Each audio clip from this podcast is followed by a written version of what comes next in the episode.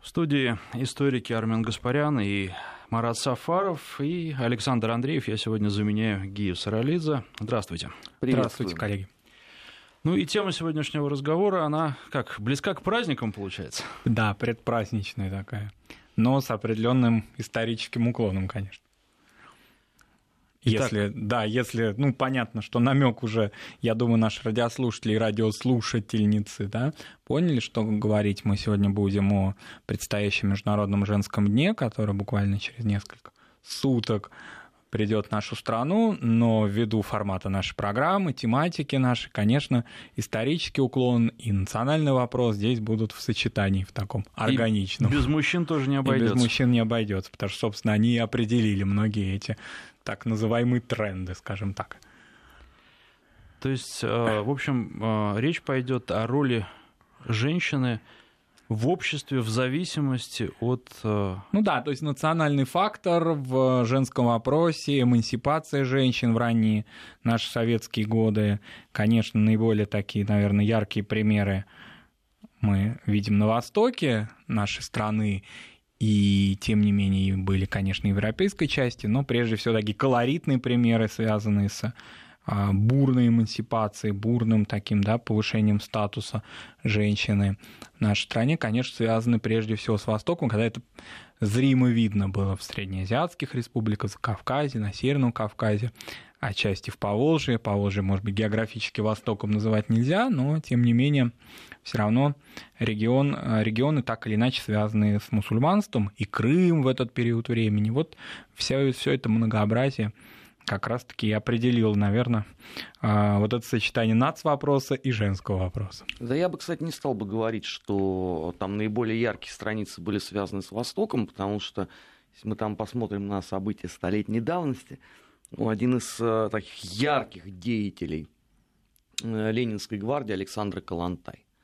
Человек, э, который произвел неизгладимое впечатление вообще на тогда российское общество. И дело тут даже не в том, что это был первый условно рабочий такой крестьянский брак, который зафиксировал становление советского государства, я имею в виду брак Дебенко и Калантая, а дело именно в той вот активности, которую она развела на, на Ниве добывания абсолютно равных прав всем женщинам, что революция всех освободила. Просто вот условно очень сложно, конечно, сравнивать э, бытность женщины на Востоке и условно в Центральной России, э, потому что здесь, ну, э, наверное, было несколько попроще. Конечно, существовали э, свои э, могучие ограничения, но э, сравнивать условно с Востоком это, конечно, на мой взгляд, невозможно.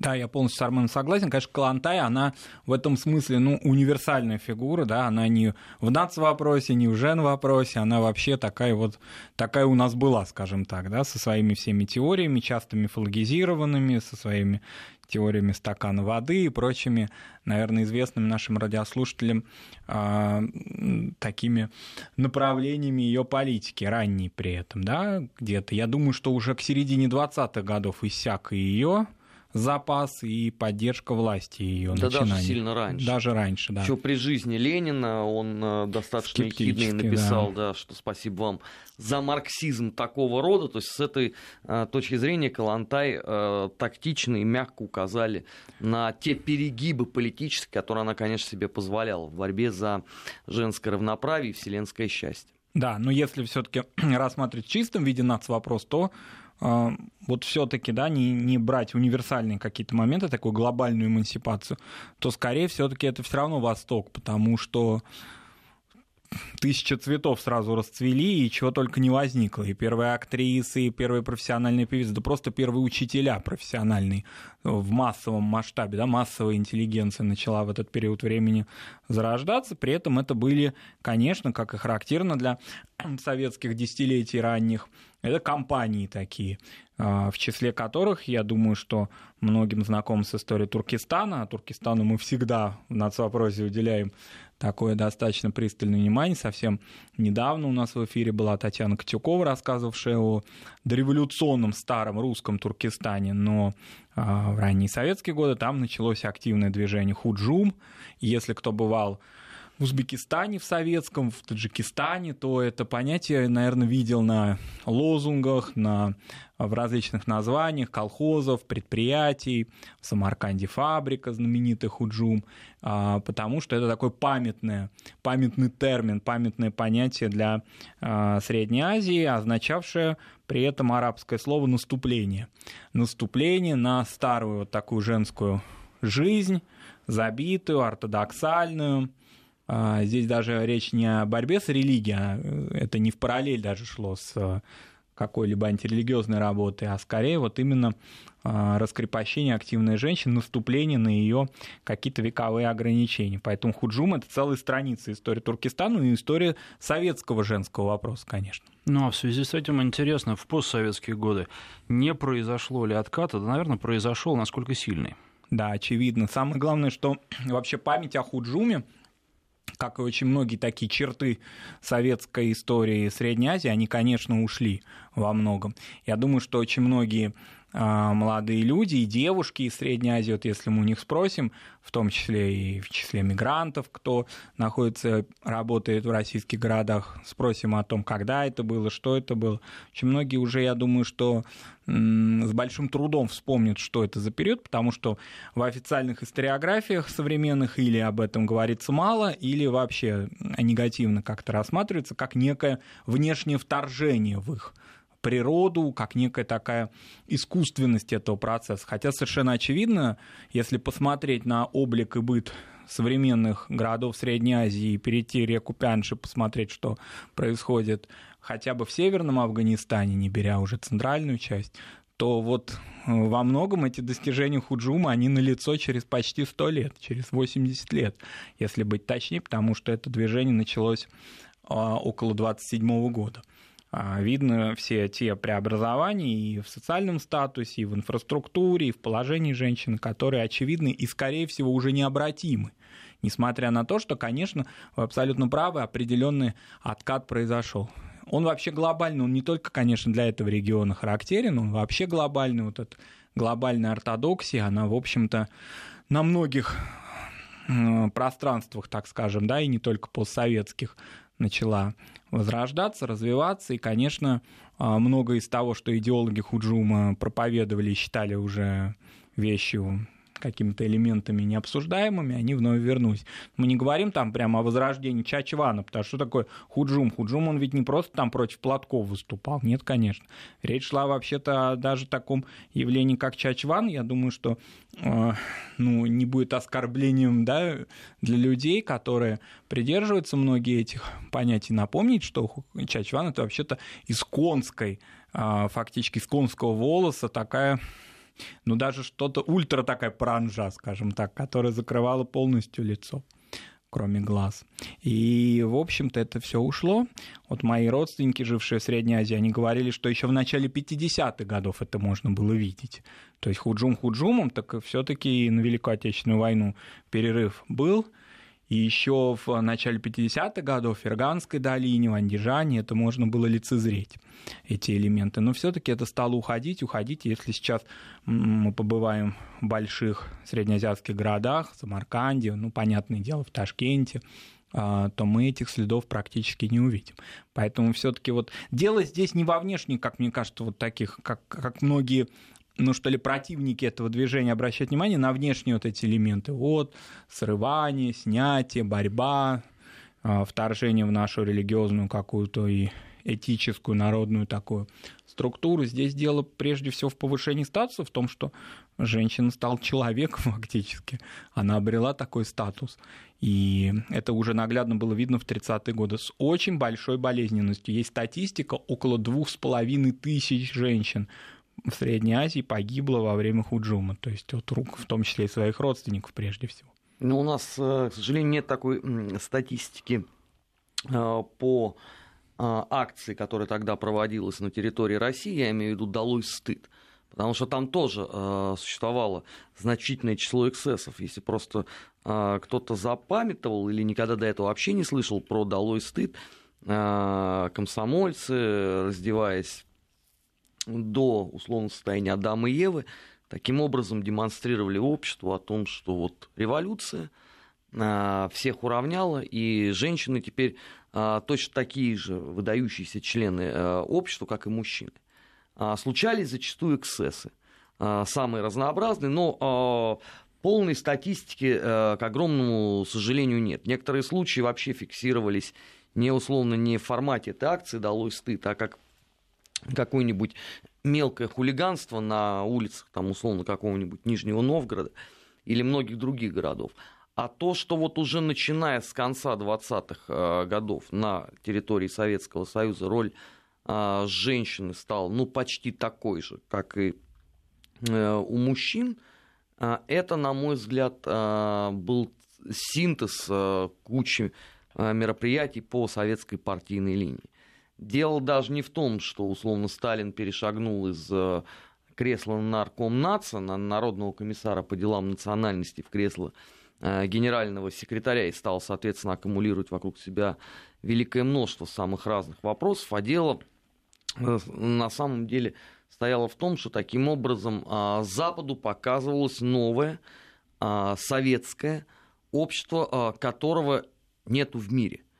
И а, у нас же многие забыли о том, что зачастую вот эти вот первые женщины-символы советских пятилеток, ну там Паша Ангелина, например, да, а, которая демонстрировалась именно как одно из а, главных достижений советской власти. И такие были абсолютно по всем а, городам и весям, условно, тогда Советского Союза. А, другой вопрос, что если условно там какая-нибудь Паша Ангелина вместе с ее трактором становилась в дальнейшем такой некой малой формой народного фольклора, они слагались истории какие-то, исторические анекдоты, а, самые разные, то а, о большинстве вот этих вот а, первых женщин-передовиков, в том числе в Средней Азии. Мы сегодня уже едва ли вспомним, вот если только, конечно, не начать читать специальную литературу о тех самых первых годах. А, и главное, Армен, что в самой Средней Азии их постарались забыть. Ну Очень да, а там это была отдельная история, конечно, да. в 90-х годах, когда они э, проводили такую, я не могу даже назвать некую десоветизацию, да, потому что, на мой взгляд, там вытравлялось прежде всего привычки, характерные для русского такого общества. И, конечно же, все вот эти передовики производства, все вот эти первые женщины Востока, депутаты Верховного Совета, а, там, выступающие в Кремле или на партийном съезде, их, конечно, стали забывать. Увы, но такова вот, к сожалению, плата за некий такой откат э, к их традиционным ценностям.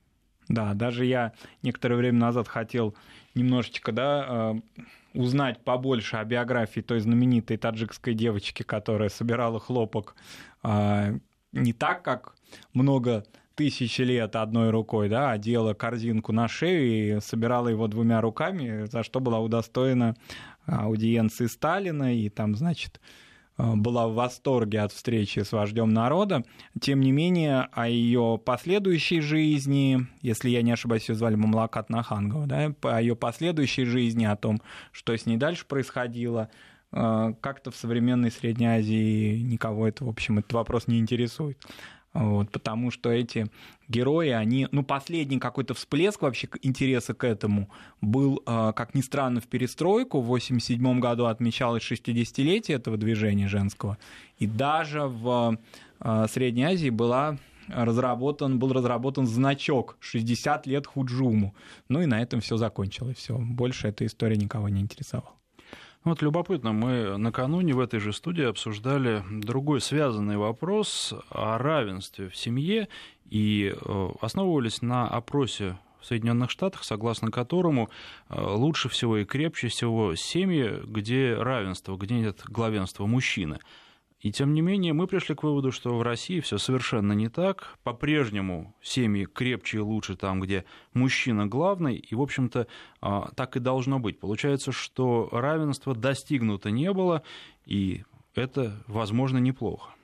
Ну, как выяснил вот опыт хотя бы одна, одной части Советского Союза, конечно, это равенство достигнуто не было. Оно, в общем, из отсутствия какого-либо статуса, нулевого, да, может быть, даже в минус уходящего статуса женщины, а, ну, легализовал ее как общественную такую, не побоюсь этого слова, да, единицу общественную. Она Сделав стала ее субъектом политики. Субъектов политики, да. Пусть там когда формально, когда более активно. Ну, допустим, даже в хлопковом деле есть известная, да, Ядгарна Срединова, это уже конец 70-х годов, и она, возглавляя партийную организацию Узбекистана, там и Шарафом Рашидовым легендарным могла соперничать в чем то Потом, правда, жизнь ее трагически, в общем-то, не то что закончилась, а трагические повороты в ее судьбе произошли. Мне очень а, понравилось название статьи, посвященной ее жизни изгнание из хлопкового рая. Такое очень какое-то метафорическое, очень правильное определение, а, потому что в 80-е годы на волне вот этого хлопкового дела ее карьера завершилась полностью. А, но, тем не менее, об этом можно ли было подумать в начале 20-х годов? То есть, безусловно, Армен прав, это субъект уже политики, это уже общественная единица, о чем можно говорить. А если говорить о деятелях культуры многочисленных, о том, что возникли разные сферы, пусть они и закладывались не представительницами местных народов. Здесь тоже, конечно, нельзя ну, преувеличивать то, что прям так это быстро произошло. Там в течение нескольких лет все они а, значит, открыли лицо Гульчатай, да, и, соответственно, все возникло сразу, вся инфраструктура. Первыми были русские женщины, первыми были а, татарские женщины, первыми были женщины из Закавказья, вот они первоначально создавали эту инфраструктуру, они создавали, а, они становились учителями, они были и актрисами, кстати говоря. Мне очень интересен такой показался эпизод, вот во время подготовки к программе в Ташкенте была такая актриса Мария Кузнецова, она выучила узбекский язык и играла на сцене узбекского театра в узбекских пьесах, тем самым показывая такой образ раскрепощенной женщины Востока. А актриса немого кино вот совсем недавно проходил наш коллег на канале «Культура» документальный фильм, посвященный э, Рахиль Насерер, матери моей Михайловны Плесецкой, которая, в общем, была, можно сказать, первой узбекской, ну, не первой, я утрирую, конечно, одной из первых актрис, э, игравших в узбекских немых фильмах.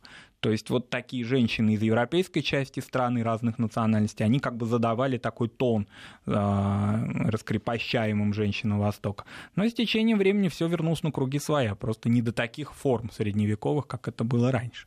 Ну, а этому и, в общем, очень сложно удивляться, потому что методика-то была абсолютно отработанная на целом ряде других смежных направлений а, жизни советского общества. То, как насаждалось, условно, традиции освобожденных э, э, женщин Востока, э, порвавшими со всеми там этими средневековыми предрассудками, религиозной казуистикой и так далее, она вовсе ничем не отличалась от там условно принципов украинизации Украины, от принципов грузинизации Абхазии и так далее, и так далее. Это насаждение абсолютно жесткое под очень серьезным давлением Москвы и с э, постоянным контролем за всем тем, что происходило.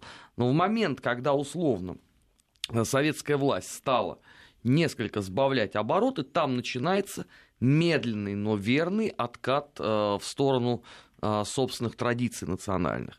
Ну, апогей этому был, конечно, уже там в конце 80-х годов. Стало понятно, что союзному центру, ну, вовсе не да, до проблематики какой-то а, женщин на Востоке. Там и без этого существовало великое множество проблем.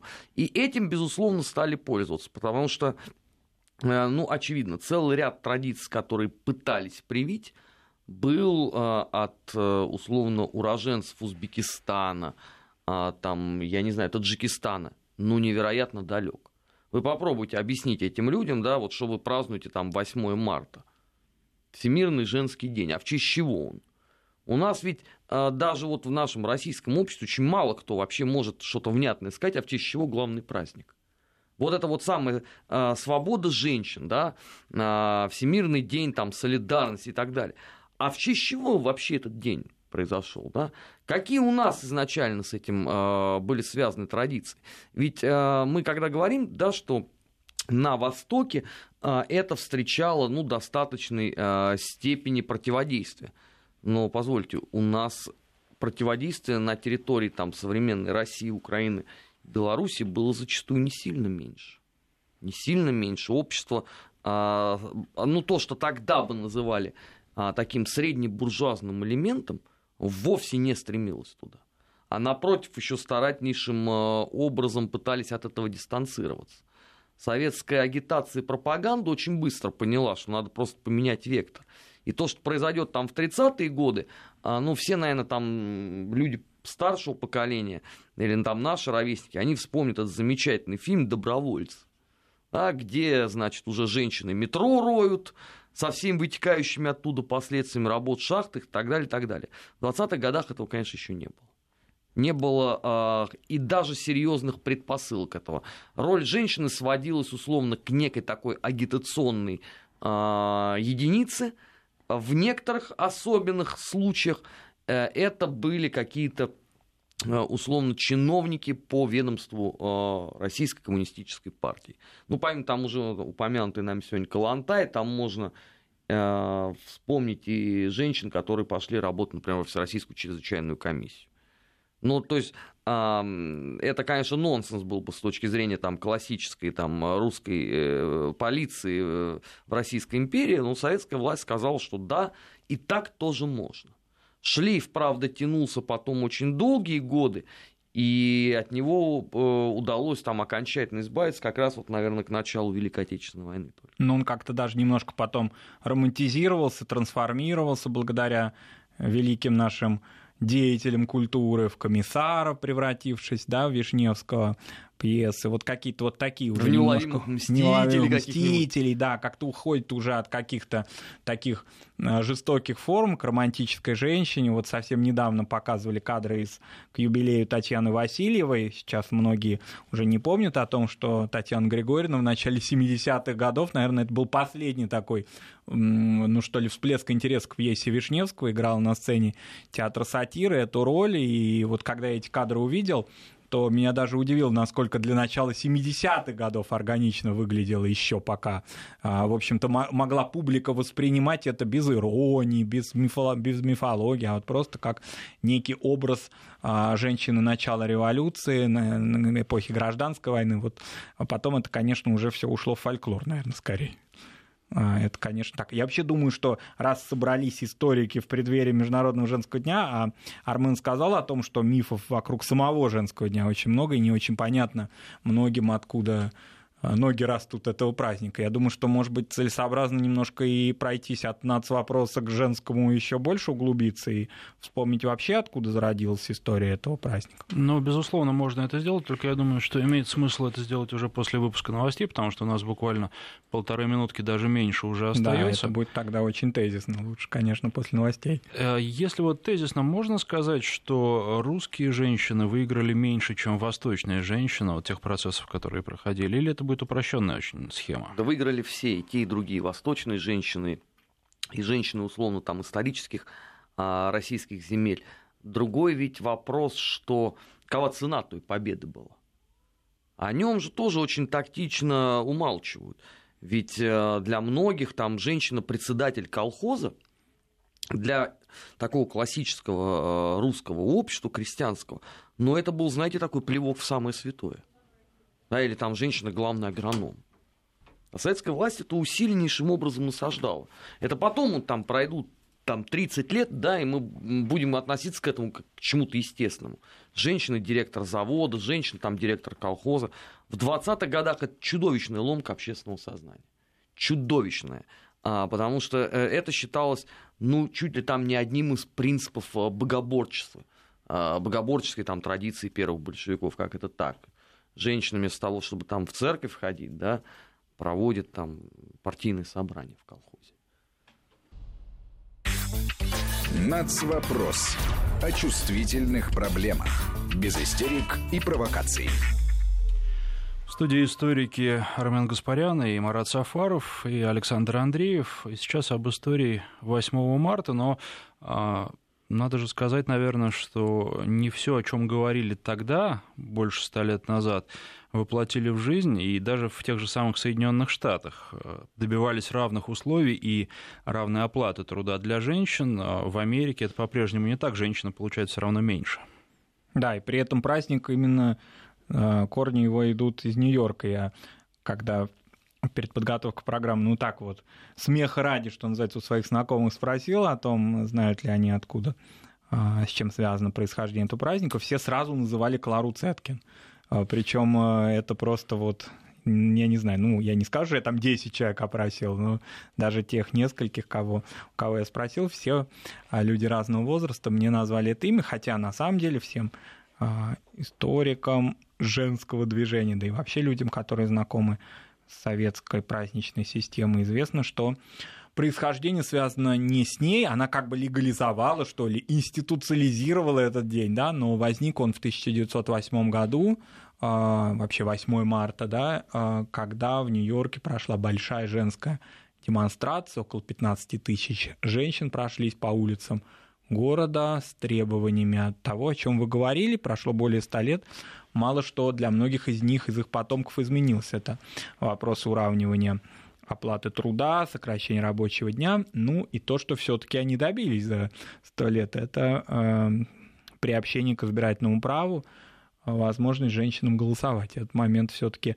в отдельно взятой стране они получили. А уже в последующем, э, несколько позже, там в 1910 году, Клара Цеткин в Копенгагене, вот, собственно говоря, в память об этом дне, на социал-демократическом, значит, на социалистической женской конференции вот, предложила этот день отмечать. Так это потом в, новой советском, в новом советском молодом государстве это было принято. Да это даже раньше. У нас э, в 1913 году первая демонстрация прошла, то есть это вполне себе еще э, в рамках существовавшей Российской да. империи, но невозможно сказать, да, что эта демонстрация она вызвала а, какой-то невероятный энтузиазм у масс, потому что вообще смотрели на это на все как ну, на какое-то диво дивное. Петроградский обыватель смотрит на а, колонну женщин, которые говорят о том, что мы тоже все равны, и вот и в Германии, и в Австрии там это все проходит. Для а, жителей Петрограда это было во многом, конечно, неожиданно. Но потом начиная с 17 года, это действительно э, приняло уже совершенно необратимый характер. И напротив, э, эти все там манифестации, митинги, э, принятие резолюции, требования, они становились уже чуть ли не э, в обязательном порядке. Поэтому общество в какой-то момент э, признало, что да, есть такой праздник, есть такой день, и с этим долгие годы жили. Жили до 90-х годов, пока а, ну, у нас же э, масса людей с очень своеобразным представлением о прекрасном. А в 90-х годах пытались одно время вбросить странное представление в общество, что на самом деле это не женщины там выходили биться за свои права, а это был э, марш э, разгневанных э, американских проституток, которые требовали увеличения почасовой оплаты. Ну, несколько лет действительно эта идея крутилась в умах российских либеральных граждан, но дальше она и не пошла.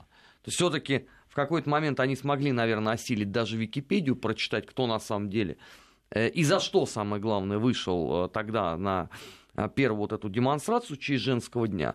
Ну и с тех пор, соответственно, 8 марта обходится без таких политических и национальных, скорее, рассказов об этом празднике, хотя не везде. И даже националисти... и без националистических, потому что, что греха таить, очень часто в определенных кругах этому празднику, его такому генезису, да, придавались какие-то просто, ну, фантастические националистические объяснения, а, ну, что тут, в общем, скрывать, антисемитские, можно даже сказать, которые а, даже просто воспаленный мозг только мог придумать различные какие-то связи этого праздника с а, национальностью основательниц, да, или, вернее, видных деятельниц международного рабочего движения и так далее. То есть это уходило в какие-то такие дебри во многих а, у многих товарищей, что диву даешься. Хотя уже там в 1975 году этот же день был признан ООН, то есть со всеми вытекающими оттуда да. последствиями уже нету, по сути, э, повода для выражение такого своего лютого и совершенно экстремального неудовольствия. Но, а, к огромному сожалению, да, у нас же а, в Советском Союзе а, история очень многих праздников, которые тогда были придуманы, по сути, введены в оборот там в 17, 18, 19, 20 годах, уже там к 70-му а, году мало кто представлял вообще, что это такое. Ну, типичный день, да, там 23 февраля, условно, или 8 марта. У нас же, я вот могу вам на своем примере сказать, я там, там общался в свое время там, с доброй сотней людей, задал им вопрос, вообще есть какая-то взаимосвязь, на ваш взгляд, между там, 23 февраля и статьей Ленина «Тяжелый, но необходимый урок». Все говорили, конечно, нет. Вот 50 лет спустя этих событий уже все. А, это сгладилось. И то же самое произошло, по сути дела, и с 8 марта. Просто где-то он особенно активно отмечался.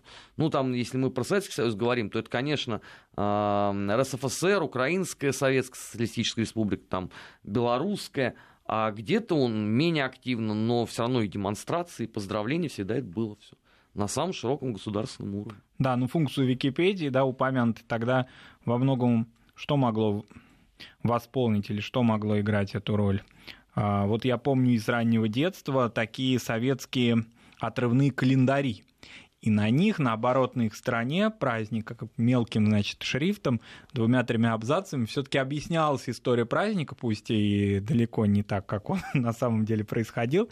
Я не помню, конечно, читал ли я о 8 марта, от чего оно происходило, да, а 23 февраля читал, и совершенно то, о чем вы говорите, там слова об этом, упоминания об этом, конечно же, не было. Поэтому, ну, человек в такой мифологии находится. Да я думаю, что большая часть людей даже не задумывался о таких вещах. Это как религиозные праздники. Ну, что обсуждать, допустим, э, я думаю, что очень многие люди э, и не знали там, в какие века жил конкретный святой, конкретную его какую-то, конкретное его житие, да, пусть и полулегендарное, представить себе было достаточно трудно. Ну, такая вот советская сакральность праздника. Праздник, он должен отмечаться. Ну, кстати, может быть, это и неплохо, потому что ведь было же неприятие в определенное время всего советского, и, может быть, эти праздники удержались и выжили за счет того, что многие или большинство уже забыли, откуда... А где неприятие было всего советского? А, в самой России, вот в начале 90-х годов а, это очень ярко выражалось. Тогда же строили все по лекалам а, Соединенных Штатов и других западных государств и говорили о том, что вот там этот праздник не отмечают, и нам его тоже нечего отмечать. Но при этом он никуда из э, официального государственного календаря не ушел, равно как и многие-многие другие советские праздники. Здесь-то принципиальный момент, на мой взгляд, состоит в том, что история там условно с огульным абсолютно отрицанием всего советского – она была характерна все-таки не для России не для Украины и не для Беларуси на тот момент. Это вот наиболее ярко проявится там в Средней Азии с абсолютной, э, по сути, переписыванием всего, чего только можно, и с э, рядом стран Южного Кавказа. В России это по большей части был предмет обсуждения, тогда же интернет не, не получал, не был еще настолько развит, да, это был предмет э, полемики в газетах. А общество, оно, как, извините, отмечало 8 марта всенародно, оно так и продолжало это делать. Я не помню вот разговоров, что надо именно 8 марта убрать. А, вот про 23 февраля, да, была такая полемика. Один год она а, происходила, как раз это 93-й был. И потом они все забыли. А 8 марта, ну что, день и день. Женщин надо когда-то поздравлять? Да, надо. Желательно, конечно, чаще это делать, но если чаще не получается, хотя бы 8 марта использовать. Ну, у нас же было тогда, воспряли феминистки и очень активно в том числе и по телевидению, продвигали свои идеи. И многие женщины тогда говорили, я не говорю о какой-то государственной политике, как раз говорю о таком бытовом отношении. Многие женщины говорили, не поздравляйте меня, что это такой женский праздник, мы хотим равенства. Ну, такое тоже было, но давайте мы еще не будем забывать, что а, та эпоха 90-х годов, это, например, в российском парламенте а, многонациональная была а, фракция женщины России ну, знаете, ну, немного стран вообще добунтовалось до такого, что называется, да. Вот вы попробуйте на вскидку назовите, где еще, в каком парламенте была целая женская фракция. Причем э, представители самых разных национальностей туда входили. И ничего. Но это ли не показатель того, что тот э, эксперимент, условно, 2017 года, он привел а, к самой уже высшей точке. Потому что если там первая женщина, министр культуры, это во многом и до сих пор все считают неким таким анекдотом, потому что Фурсову почему-то не воспринимают как политика. Я не знаю, некий такой довесок к Хрущеву. Вот. А вот фракция женщин России это что было? Ну, с Фурцевой, кстати, сейчас такая определенная переоценка стала наступать. Сами деятели культуры, они современники Екатерины Алексеевны, вдруг стали в один голос ее нахваливать. Какая-то странная такая метаморфоза произошла. Они ее а костерили лет, как только да, могли. Причем оскорбительно зачастую. В мемуарах очень известных наших женщин, деятелей культуры, женщин же, да, не будем называть их, обе они покойные уже, выдающиеся, конечно, а, деятели культуры, но тем не менее тот тон, который они выбрали в начале 90-х годов в своих э, популярных очень книгах по отношению к, к Екатерине Алексеевне, мне тогда уже казался не очень корректным. Сейчас все наоборот у них. Давайте сейчас прервемся буквально на пару минут, продолжим потом. Нацвопрос о чувствительных проблемах. Без истерик и провокаций. Историки Армен Гаспарян и Марат Сафаров, Александр Андреев. А можно ли говорить сейчас, что женское движение себя исчерпало, что задачи, которые ставились, ну, женщинами, наверное, в первую очередь, а не а политические задачи были решены? Ну, здесь на, вот такой момент, а, как бы в сочетании да, с женским вопросом начала века, а где сейчас мировое профсоюзное движение, например – многие авторы склонны считать, что вот изменение вообще всей реальности трудовой, ведь женский вопрос во многом вокруг трудовых отношений строился, он исчерпал себя, поскольку стало меньше массовых профессий, стало меньше необходимости у людей в неком посреднике между собой и работодателем, собой и государством, потому что много появилось э, таких профессиональных сфер, в которых люди, в общем-то, не нуждаются в каком-либо промежуточном звене, так и, видимо, и с женщинами произошла такая деиндустриализация глобальная в мире. Она привела к тому, что женщинам уже нет такой необходимости объединяться для того, чтобы подчеркивать только свое женское преимущество в чем-то или, соответственно, добиваться своих прав только исходя из своей половой принадлежности, а не исходя из своих профессиональных там качеств и так далее.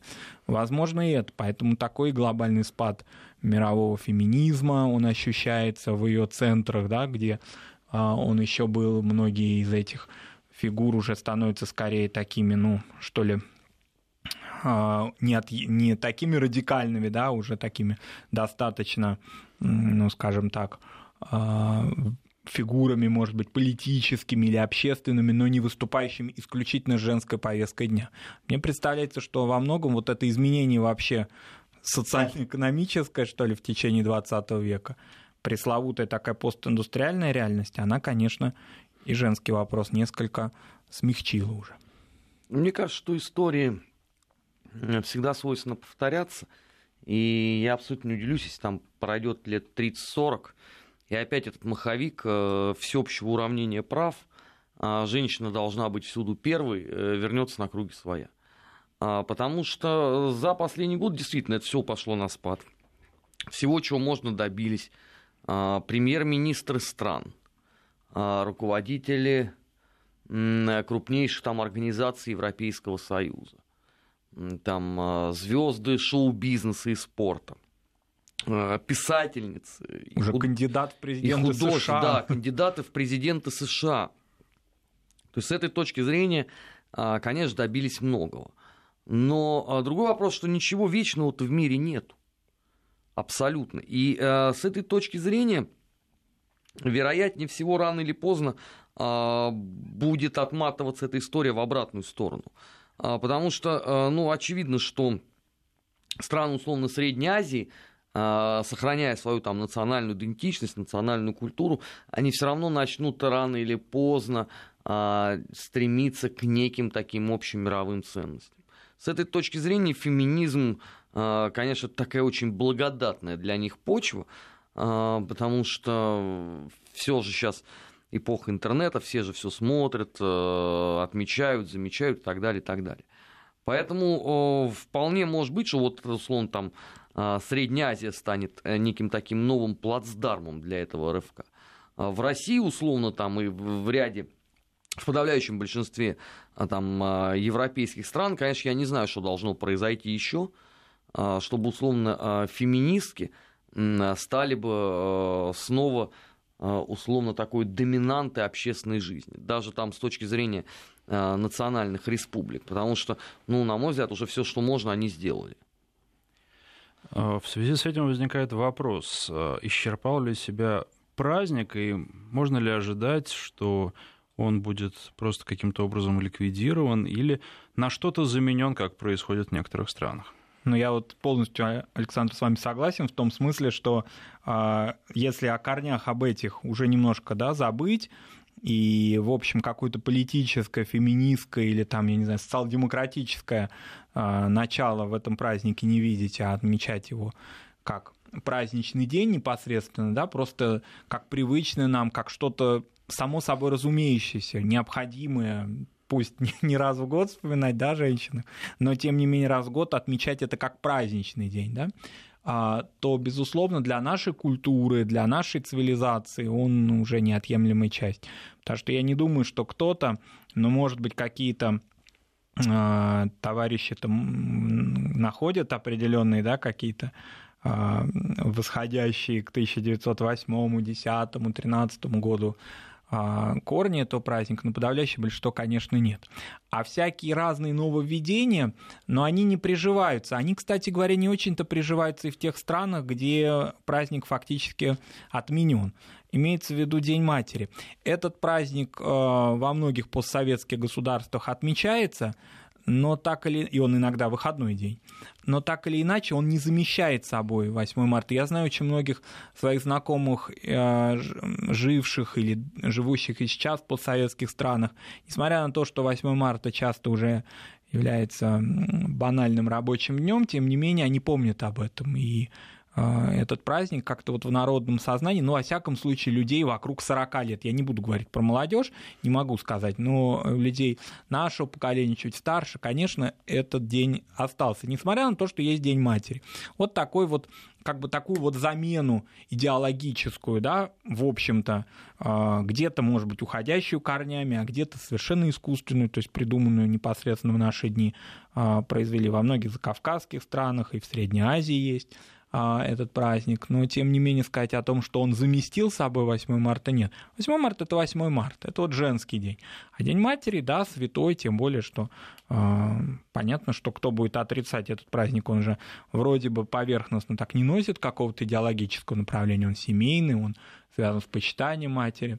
Но, конечно, он шел в замену 8 марта, это совершенно очевидно, чтобы красный день календаря, красный в том смысле, что большевистский, его э, настойчиво заменить. Я вот, кстати, в дополнение о том, что сказал Армен, что возможен вот этот ренессанс именно с Востока и Средней Азии, мне показалась эта мысль очень верная, потому что вот если мы увидим в средствах массовой информации западных многих а, спикеров, связанных с оппозиционным движением по отношению к своим странам, будь то Средняя Азия, будь то Иран, например, то многие из них женщины.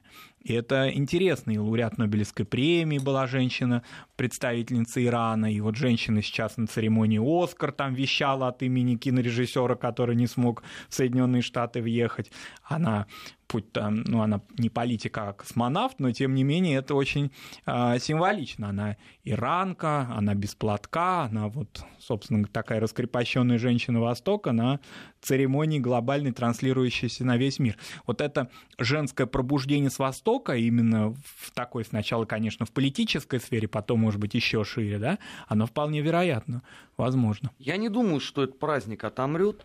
А, вероятнее всего, он просто с каждым годом будет все меньше и меньше ассоциироваться с маршами начала 20-го столетия. Он будет еще меньше ассоциироваться а, условно с первыми а, годами советской власти, а останется просто как абсолютно такой женский, очень светлый, весенний, добрый день. Потому что политическая составляющая из него, на самом деле, как это не парадоксально прозвучит, в абсолютно политизированной такой вот советской, советском обществе, именно советская власть постаралась вы, э, вытравить оттуда вот любые привязки, э, некие вот э, к основополагающим событиям. Ну, по крайней мере, 80-е годы уже было так. Понятно, что есть люди, кому вообще не нравится ни один наш праздник. Ну, это никуда не деться, такие есть люди в любом обществе. Ну, едва ли кому-то придет в голову убирать этот день или э, подменять его чем-то. Ну вот в качестве доказательства, да, на этой неделе э, у нас в Государственной Думе попытались э, внести, значит, э, предложение, давайте перенесем 23 февраля на 29 августа. Историческая действительно дата, в этот день всегда там поминалось э, русское воинство.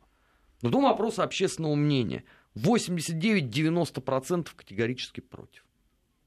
При том, что они, может быть, уже и знают даже, что происходило там 23 февраля 2018 года, все равно они не отождествляют его с той историей.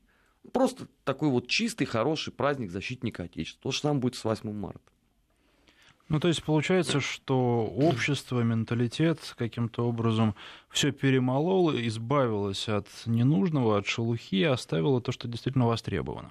Ну, по сути, да такой, э, знаете, очень сжатой э, формуле, ну вот э, в России, по крайней мере, да, за другие постсоветские страны сказать нельзя, но мне кажется, что и там в подавляющем большинстве все-таки 8 марта так или иначе отмечают.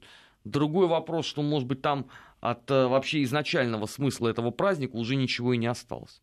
Может быть, даже уже и цветы другие, не те, которые были там приняты, условно, там 30-40 лет назад. Но то, что он есть, этот день, это безусловно. Я могу, например, сказать, что мои родственники или знакомые в Узбекистане его отмечают, а, несмотря на то, что есть День матери, который они тоже отмечают. По-моему, чем больше праздников, тем, тем лучше. А кто отрицает праздники в нашей стране или за ее пределами, ну что, это их право, ну просто их такая жизнь будет более будничная в этом смысле. Мы находимся в большем преимуществе, раз у нас больше поводов для праздников.